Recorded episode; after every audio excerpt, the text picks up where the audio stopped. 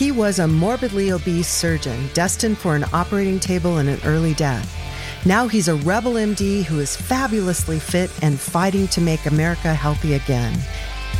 This is Stay Off My Operating Table with Dr. Philip Ovadia.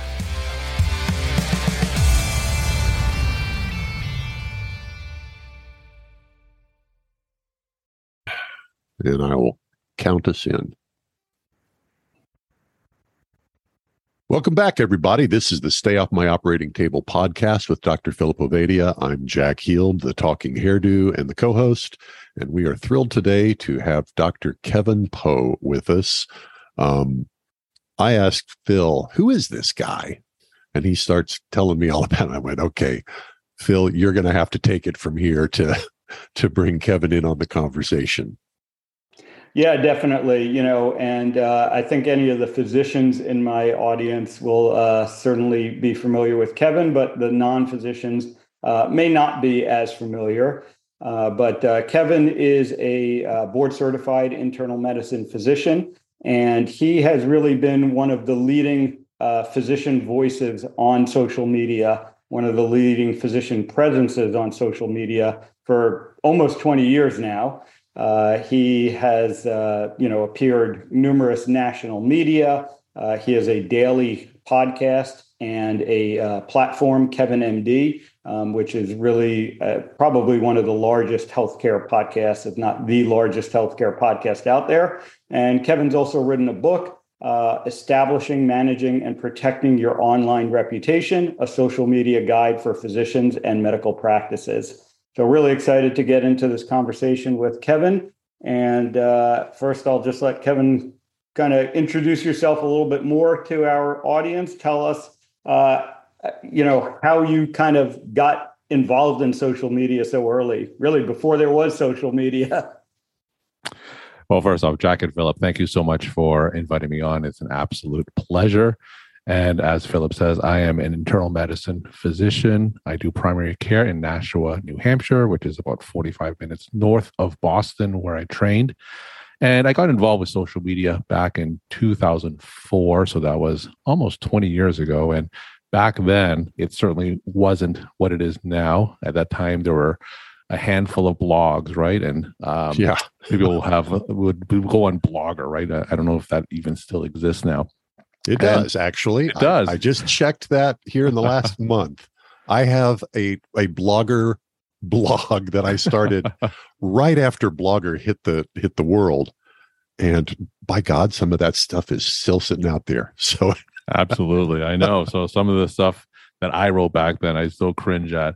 Uh-huh. And um, I think one day, um, I think one of my family members said, you know, you have a lot of opinions about medicine. You should start a blog. And at that time, there weren't many physicians really blogging, right? So I started write a few articles, share my thoughts, and I think there was a drug recall one day, um, Vioxx, which is an anti-inflammatory. Yeah, and then I remember it got recalled for whatever cardiovascular heart conditions that it would sometimes precipitate. And I remember I wrote something about it, and a day or two afterwards, I walked into this exam room with a patient, and she said, "You know, Dr. Pho, I read your blog post this morning, and I was comforted by what you had to say about Vioxx." And at that point, I was kind of that light bulb moment where we can use at that time blogs you know i think it was just blogs there wasn't very many social media but there were these user generated platforms where we can write an article share our voice and really impact patients not just in the exam room but outside of the exam room as well and that's kind of where it started and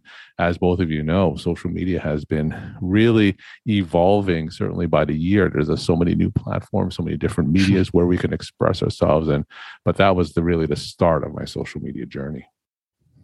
So, Phil, why, other than the fact that he's been on social media and as a doctor for a million years, what is it about this guy that that got you excited about having him on the show? Yeah, you know what really gotten me excited, and uh, you know I've I've been aware and been following you know Kevin and, and the various platforms for a while now is just that sort of outside the box thinking because you know uh, let's be honest, most traditional physicians still kind of poo-poo social media and the internet in general and they they worry about you know the patient who came in and googled their condition and you know has you know whatever information, you know, whatever quality of information. So, you know, for a large part, I would say healthcare still is very uh, hesitant about social media. And I really, uh, you know, was looking forward to getting getting Kevin's perspective on that. So, you know, I'll start by asking, you know, your colleagues, your, you know, your let's call it the day job of, of being an internal medicine physician and having a medical practice and interacting with your colleagues. Uh, do you get a lot of pushback about what you do on social media? Not anymore. I think at first, during the first few years, there was a little bit of a novelty. So I was probably maybe one of a few dozen physician bloggers back in the early 2000s, and there were some newspaper pieces. Oh, I was you know the blogging doctor, right? So I think at that time it was a novelty, but now we have everyone has that voice on social media, and as you mentioned, a lot of patients they get their information from online resources. I think the third most popular reason why people go on Google is really for some type of healthcare question that they're not necessarily getting. And for those clinicians who still think patients shouldn't go online to research their health conditions, like that horse has already left the barn. So I think that patients are already going online to get their health information. And as you know, especially during the pandemic, a lot of that health information online isn't necessarily the most reliable, right? It's heavily politicized.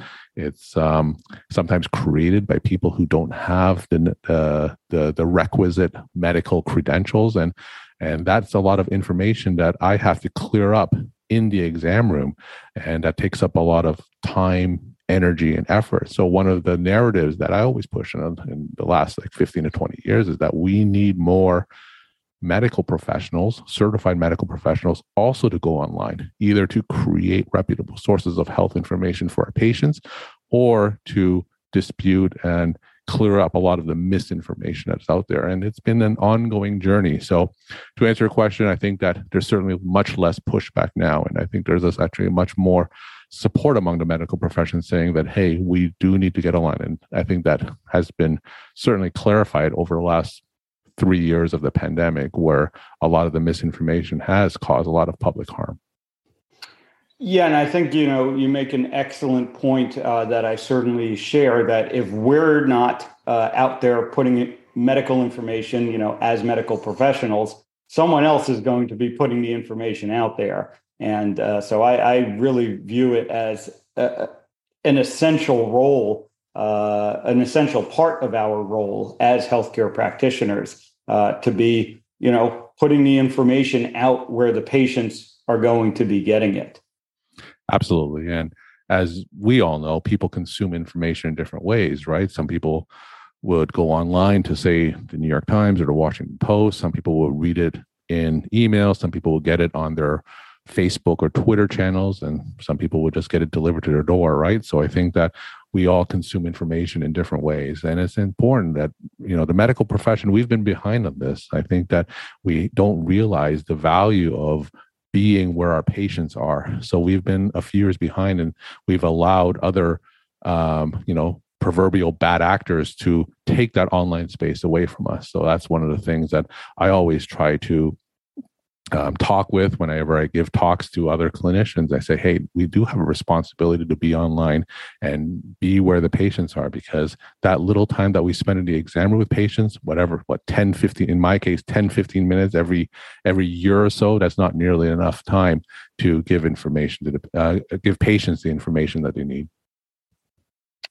Talk a little bit about, you know, your, I guess, education, your journey along the way. Obviously, you know, uh, you're drawing upon skills that you know we're not taught in medical school. Uh, public speaking writing uh, you know uh, speaking you know having a podcast something like that. You know these mm-hmm. are there's certainly no classes in medical school. When we went to medical school and i doubt even today there's anything in the medical school curriculum about hosting a podcast or, or you know uh, having your own you know social media platform so what kind of education i guess have you gotten along the way to be able to uh, do that so well so it's a lot of trial and error. So there are very few books that you read, and like you said, it's not taught in medical school and residency. But one of the things that um, I've learned in medicine is that if you look at trends in other industries and you apply those trends to healthcare and medicine, you'll always be ahead of the curve because medicine's always like three to five years before any other trend. So I looked at, say, technology and, you know, look at how people are communicating technology and how they're getting online with social media. And, and I thought to myself, hey, why can I use some of those ideas in healthcare? And all of a sudden, when those ideas are applied to healthcare, all of a sudden you're on the cutting edge. When really those ideas are just like commonplace, you know, for for a long time in other areas. Um, social media has been um, constantly evolving. There's certainly new platforms that comes up almost every year. So again, you look at other industries and see how they're using these new platforms and apply to healthcare.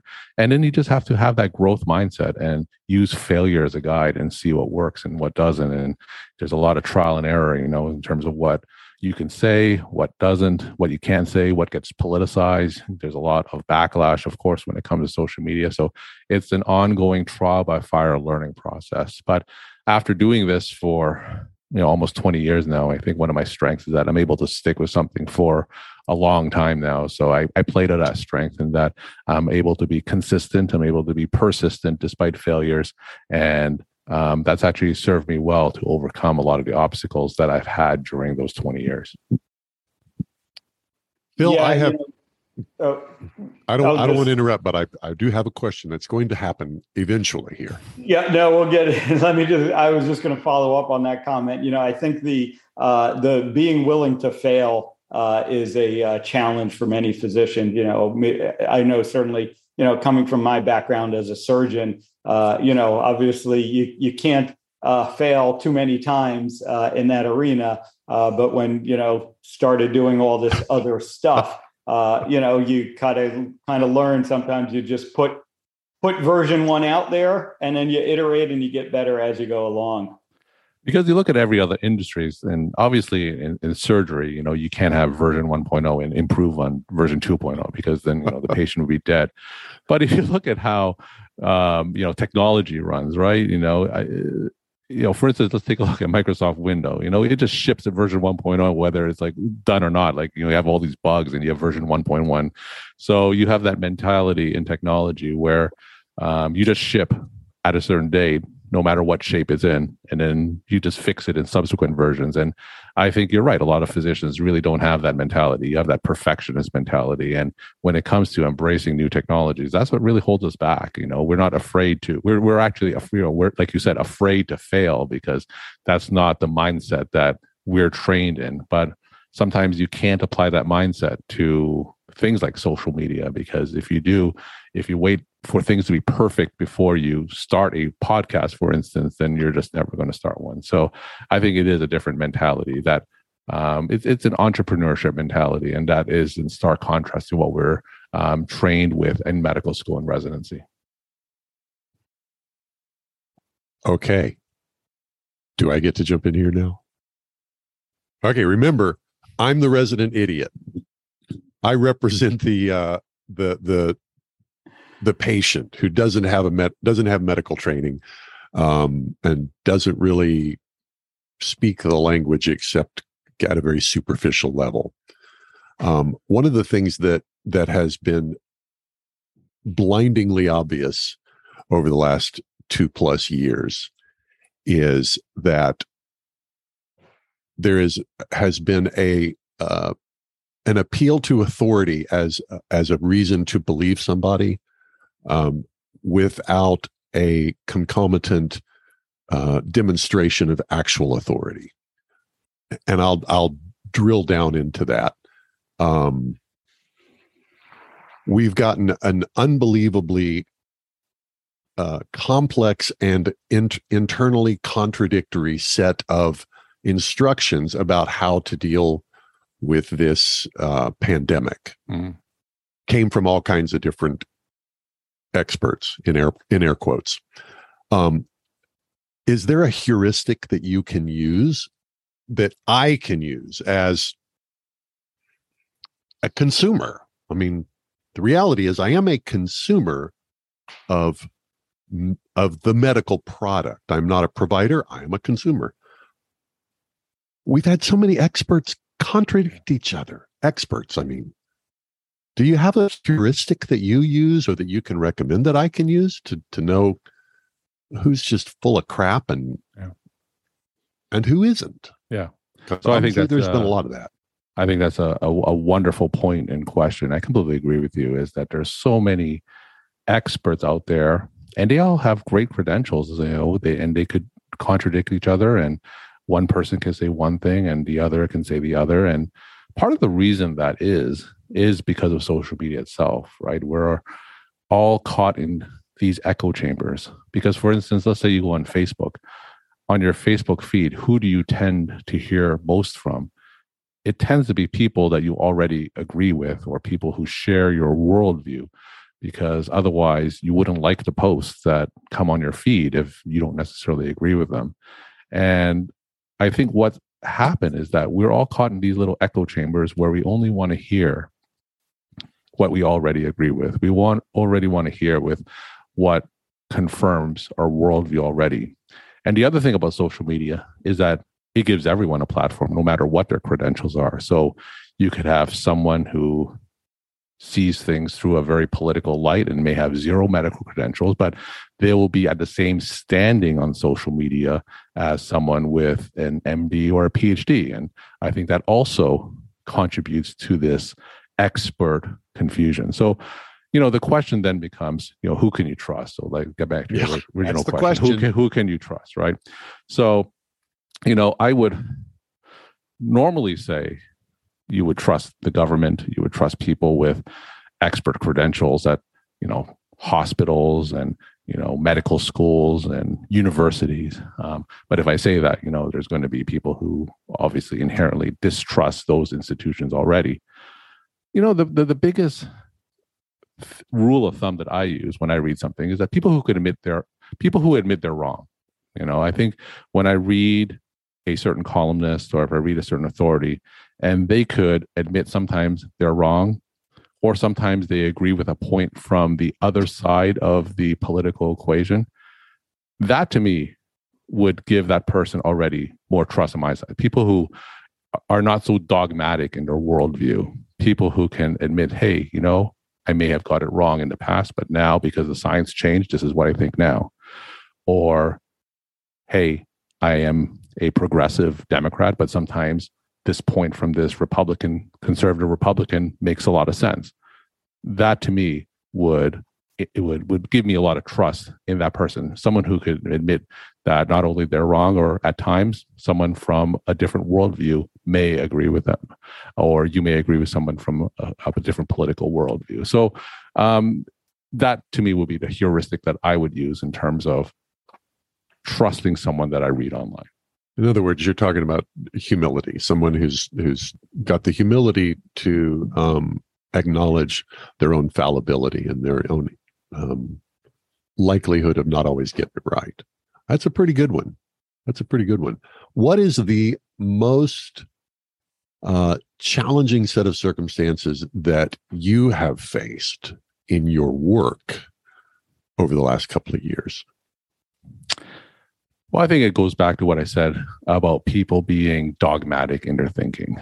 You know, if someone who believes that they shouldn't, you know, that COVID vaccines are harmful or or they'll downplay the severity of, of COVID, or if they take drugs that are proven not to work, and if they come into my exam room and they're just dogmatic in their thinking, and I would explain what the what I believe you know the science is, and uh, we'll talk to them what the guidelines, and they continue on that dogmatic thinking, and then something bad happens to them because they refuse to believe some of the science that is out there. And that to me is is, is incredibly frustrating um, not only for me but for a lot of um, those of us in the healthcare professional uh, healthcare community as well because we've seen a lot of the worst effects of covid that people may not necessarily know about. We've seen people on the ventilators in the intensive care units. You know we've seen people die and the only way that they can connect with their loved ones is through this ipad because they because of isolation procedures so we've seen some of these terrible terrible effects of covid and yet sometimes in the exam room you see some people downplay covid or believe things that simply aren't true. Um, you know, that to me is is remains the biggest challenge um, over the last few years. People believing things that are not true.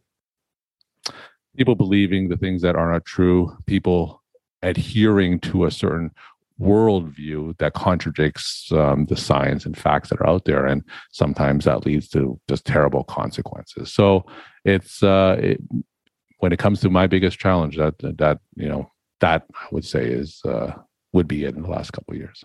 Would it be accurate to say then that the information environment that people inhabit is the single biggest uh, um, obstacle to good medical care and good health? I think it's a huge detriment to good health. Um, it goes to certain worldviews because there are some worldviews out there that are against science and scientists and physicians and um, against authority in general, I think, like you mentioned. And sometimes it is a challenge to care for patients who adopt that worldview and are unwilling to to change or unwilling to consider new information to adapt that worldview. So I would say, yes, when it comes to, and then this leads to that whole question of misinformation, online misinformation on social media. And, you know, we in healthcare, we do have to spend a lot of time in the exam room dispelling a lot of the myths that are out there when we could be doing um, you know more preventive care for instance. But instead yeah. we have to spend our a lot of time kind of dispelling what this person read on someone's facebook group for instance. So i do think that it is a huge detriment to um, a lot of people's care. And i'd like go ahead Phil. I was just gonna I, I want to explore a slightly different kind of uh, angle of that i guess and and how we as physicians uh, deal with the changing information environment. And, you know, um, like me, you probably heard many times during medical school that, you know, half of what you learn in medical school is going to be proven wrong by the end of your career. We just don't know which half. Uh, and we can point to many examples in medicine where, you know, things that were accepted as absolute dogma uh, you know we now would you know we now find crazy that anyone ever believed that you know? Uh, so um, as we kind of go through you know this information environment and uh, this comes up a lot for us you know a lot for me uh, in the nutritional space you know and and what we've been told for 40 or 50 years was healthy ways of eating uh, are turning out not to be very healthy ways of eating. Uh, so, how do you, as a physician, uh, kind of approach that problem? Uh, and and do you think it's been magnified in recent years because we do have all this social media and these things get out there? You know, medical journals used to be you know they would show up in our office and we would maybe read them in a month or two and you know the information you know maybe got to us but patients really didn't have any access to medical journals. And today, you know, the medical journal is on social media and the article is being interpreted, oftentimes misinterpreted by the media, uh, mm-hmm. you know. And uh, so, how, how do you deal with that today as a physician? Yeah. So, I think it goes to what Jack said earlier. It has to be dealt with humility. And when when science changes and we believe one thing with a certain set of facts and the science evolves and those facts may change, we have to admit that the science has changed. And if we were wrong back then, I think that sometimes we have to admit, hey, we were wrong.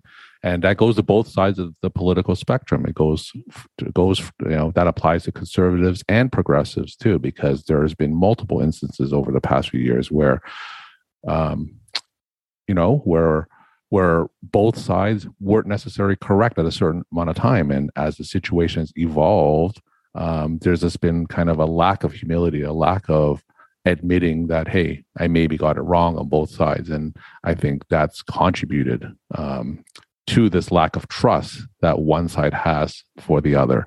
And I think that if we did have a little bit of humility and admit that, hey, you know, what I said back then was wrong and you know my stance has evolved as the situation and science change i think that that could only help the problem um, but as you know we don't live in a society where where that's readily available we live in a highly politicized environment where people don't like to admit that they're wrong. You know, it's sometimes interpreted as a sign of weakness. And until that happens or until that changes, it's difficult to imagine that situation improving. My guess is um, I, I haven't listened to your podcast, so I'm just guessing here. Help me out. Is your is your primary audience people like me, consumers of healthcare, or is your primary audience providers of healthcare? I would say that my it's primarily um, clinicians. Um, I would say about 70 to 80% of my audience, not only my podcast, but on kevinmd.com, they are physicians and other healthcare professionals like nurses and advanced practice practitioners. But I do have 20 to 30% um, healthcare consumers and other patients. And I think that as one of the things that we may talk about later in terms of why I do that, I do think that there's a little bit of a chasm and a gap between clinicians and patients. And sometimes we do need to share our stories um, from each side to understand, um, to bridge that gap. Um, you know, a lot of times I don't necessarily know what it's like to undergo some of the tests I prescribe. Like I've never had an MRI before, but I prescribe MRIs, you know, a, a lot. And you know, I've never obviously taken a lot of the medication I prescribe. So sometimes I just don't have that patient perspective of what's going on in the healthcare system. So what I try to do is really use my platform that I've built almost 20 years to really elevate those voices so we can better understand each other. And when I say we, it's like all entities of the healthcare milieu, right? It could be clinicians, nurses, patients, um, administrators, politicians, anyone involved in healthcare, because we do need to share our stories from each of our perspectives. And I think that's the only way to bridge that gap and really um, realize that shared purpose of improving our healthcare system? Well, as a consumer and not a provider, I am in violent agreement with your diagnosis. Yes, there is a massive gap. Um, and I, I think my story and experience is representative, particularly for for those of us who've been on planet Earth for a while. Um, I have I over over the the years I've had so many experiences of physicians giving me advice or recommendations that were later proven to be not just wrong but harmful and that has that I I can point to my own personal experience as a reason to have a high level of distrust for what the experts say. I'm old enough to remember when butter and eggs were bad for you um, you know, the official word was butter and eggs were bad for you. And I could just, I could list instance after instance over the, the last 40 years um, where accepted medical truth was later proven to be just just wrong and mm-hmm. and worse than wrong but but actually harmful. Um you know it's and, and and i'm stuck. I think i represent i think i'm i'm a good avatar for the typical medical consumer. Um, the longer you've been on planet earth consuming at least uh, uh, western medical uh, services the more likely it is that, that you've run into to crappy advice. You know this this podcast i'm sorry i'm kind of ranting a little bit but this podcast is focused on primarily on uh, metabolic health and and how it can improve your life. And yet as dr ovadia has has been saying for the last year um the whole idea of metabolic health is it's it's almost a fringe movement in medicine and yet we have week after week we have physicians and, and people who've dramatically changed their health outcomes by getting metabolically healthy. So I, there is no question here. I apologize. I just, I, I have a lifetime of frustration with being told to trust the ex- experts, trusting the experts, and then feeling like doing so screwed me. Yeah. Um, so, yeah. I'd love to hear kind of, both of you yeah. address this poor consumer's problem. yeah. No, I think that I agree with what you're saying. You know, I think that traditionally medicine has been very paternalistic in terms of um, having that prescriptive relationship between doctor and patient. And I do think that's evolved over the last few years. Um, I think that when I see patients, it's less prescriptive. It's more of a partnership. There are a lot of decisions that have many options. There are a lot of decisions that have varying advantages and disadvantages. And every individual patient has different values, right? So they may have a different tolerance when it comes to side effects or different tolerance when it comes to um, incidental diagnoses from tests and a different risk tolerance, right? And that's laid bare during a pandemic. You know, you're seeing everyone's different risk tolerances, and you know that kind of influences their worldview when it comes to um, the pandemic. But I think that in general, the doctor patient relationship needs to evolve more into a partnership. Um, I see myself more as a guide in the patient's medical journey, and a lot of the decision making has to be shared. Um, I do my best to give my pros and cons to any medication, diagnostic tests, or treatment path to the patient. And uh, unless it's something egregious that I know will harm the patient, uh, I think the final decision always should be the patient's. And as long as it's an informed decision and, um, you know, physicians should have, you know, unless, like I said, a situation where the patient actively harms themselves, uh, I think that the final decision should always be the patient's. Yeah, and uh, you know, I think one of the things that uh, gives me, I guess, hope about uh, you know the future of healthcare is that I've been seeing that more as well. And as Jack mentioned, you know, we've now had countless physicians on here who, you know, have have that humility you were talking about, have admitted, you know, that we were wrong about, you know, this or that, uh, and are looking to move forward, you know, are looking to have that partnership with their patients um, as you said, and and I, I, view my role exactly as you said it. You know, I'm an educator, I'm a guide. Uh, I'm not here to tell you what you need to do, or or you know, uh, I, I even you know, uh, in my role, you know, when I'm in my heart surgery role, and I'll have a conversation with someone, and it will be glaringly obvious that heart surgery is the best option for them, uh, according to all the science and you know the literature and all that, but if the patient doesn't want heart surgery, I'm not here to force them to have heart surgery. I'm here to say, okay, you don't want heart, heart surgery. What's the next best thing that we can do for you uh, to help you meet your goals in life? And and uh, as you said, that's a very important part of it. You know what the patient uh, wants out of this uh, encounter, uh, not necessarily what the physician wants out of the encounter. What's the biggest win you've had over let's just let's let's call it the last couple of years during this uh, the era of COVID. What's your biggest win as a healthcare a healthcare practitioner? I would say the biggest win is elevating the voices of those who normally don't get a voice on mainstream media platforms. So one of the other goals that I have on Kevin MD is using that platform to elevate voices, like I said, across the healthcare spectrum. But there are a lot of stories that clinicians face that patients don't necessarily know about, right? We talk about things like clinician burnout. If you look at the statistics, more than 50% of physicians experience symptoms of burnout. And this was only this was before the pandemic. So yeah. that number is only higher now. And sometimes I walk into the, uh, the exam room and the patients still say they read kevinmd.com or listen to my podcast and they'll come up to me and say hey i really didn't realize that the suicide rate among physicians is so high and that story about that physician who was a so burnt out because of what he or she saw in the pandemic and had to quit medicine because of that or realizing some of the tremendous family challenges that a lot of physicians have. You know, I think that in the early yeah. days of the pandemic, you have these two physician families and they both had to work and there were no vaccines or therapeutics available. And they literally had to just redraw their wills because what was going to happen to them because they could have got sick from COVID and died just from going to work and leave their young kids behind. And these are all things that weren't necessarily reported in mainstream media. And just having other people just realize to read these stories and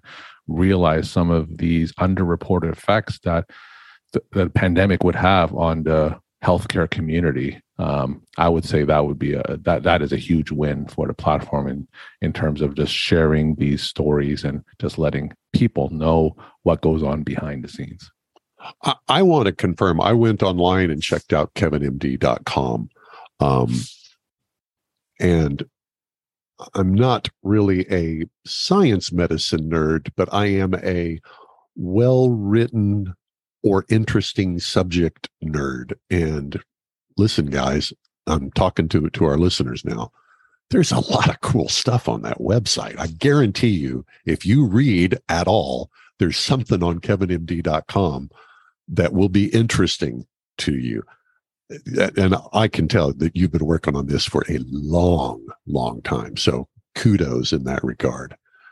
Um, I'd like right. to uh, I'd like you to talk a little bit about your, uh, you know, experience as a physician entrepreneur, uh, mm-hmm. and I think entrepreneurship has largely been, um, you know, kind of driven out or discouraged from medicine. you know, we know that the, you know, the number of physicians who are in, you know, private practice anymore is is uh, you know has dropped dramatically and continues to drop. So how how do you see entrepreneurship as as part of you know physician life, and how do you uh, I guess encourage others, and how do you balance it in your life?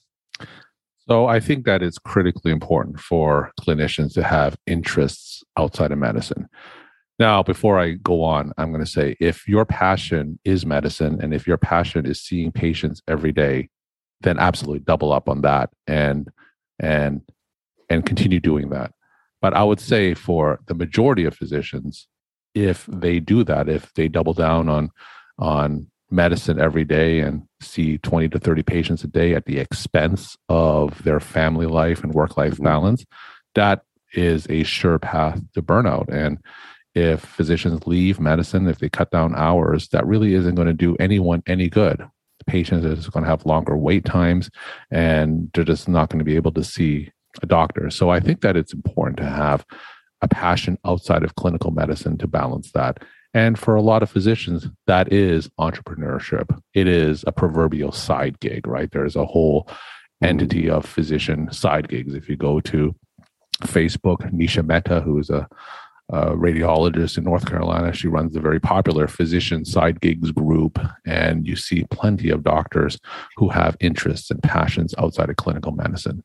So we have to ask ourselves, you know, why are clinicians burning out, right? And and I think uh, one of the biggest reasons is that there's just a lack of empowerment, right? Because medicine isn't what it used to be 20 to 30 years ago. A lot of us, a lot of things that we have to do is dictated to us it doesn't necessarily improve patient care. There's mm-hmm. a lot of bureaucracy. There's a lot of check boxes that we have to click on. Electronic medical records are very archaic, and there's a lot of things that are forced upon us that don't necessarily help patients.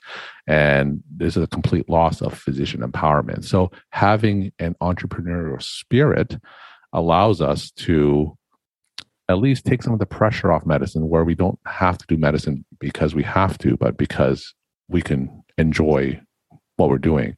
Like we're not forced to practice five days a week. We're not forced to see 30 patients um, in a primary care clinic, but maybe we can cut down and see the patients that we want to see because our income isn't necessarily reliant on what we do every day as a physician. And because there's less pressure, we can actually continue in medicine longer than we would have otherwise. So, to answer your question, that's kind of a circuitous way. I think that there is a role for entrepreneurship in medicine, but more broadly speaking, I think there's a role for passions outside of clinical medicine for every physician. Cool. Yes. I I, lo- I love that. I want to follow up, um, if it's all right, Phil. Um, I want to follow up with. Oh wow, we're down to like four minutes left. You know what? I'm not going to do that. I know you've got a heart out at a, a quarter a quarter till, so we're not going to get started on uh, any more questions. Good start. I have many more questions. It's going to have to wait for the next time.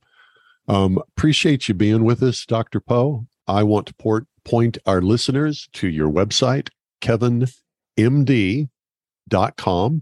Um, and I guess they can get to virtually everything else from there right? I see you've got your podcast is linked, your book is linked. Uh, real quickly, just give us a, a, a do a quick commercial for yourself in terms of the additional things that you provide as a uh, a speaker, a teacher, a coach, those kinds sure. of things. So yes, go to kevinmd.com and then you'll see 20 years worth of stories from healthcare perspectives across the spectrum. I also have a daily podcast there where not only you can um, hear the stories, but you can see the stories by these Kevin MD authors in their own words. And I did interview Philip uh, a couple uh, a couple of weeks ago, and I think that if you go to kevinmd.com, you'll see everything that I do, including speaking, um, including coaching, including my podcast, and of course, uh, reading all the perspectives on healthcare. So, thank you so much for letting me talk about that. It's pretty cool. Yeah. I love it. I love it when a guest provides me enough information to have a have you know get a picture of who they are. I will say without question, this is the most thorough that I've I've seen so far. So, future guests, the bar has been set pretty high. All right, Phil. Anything else you want to say before we let Kevin go?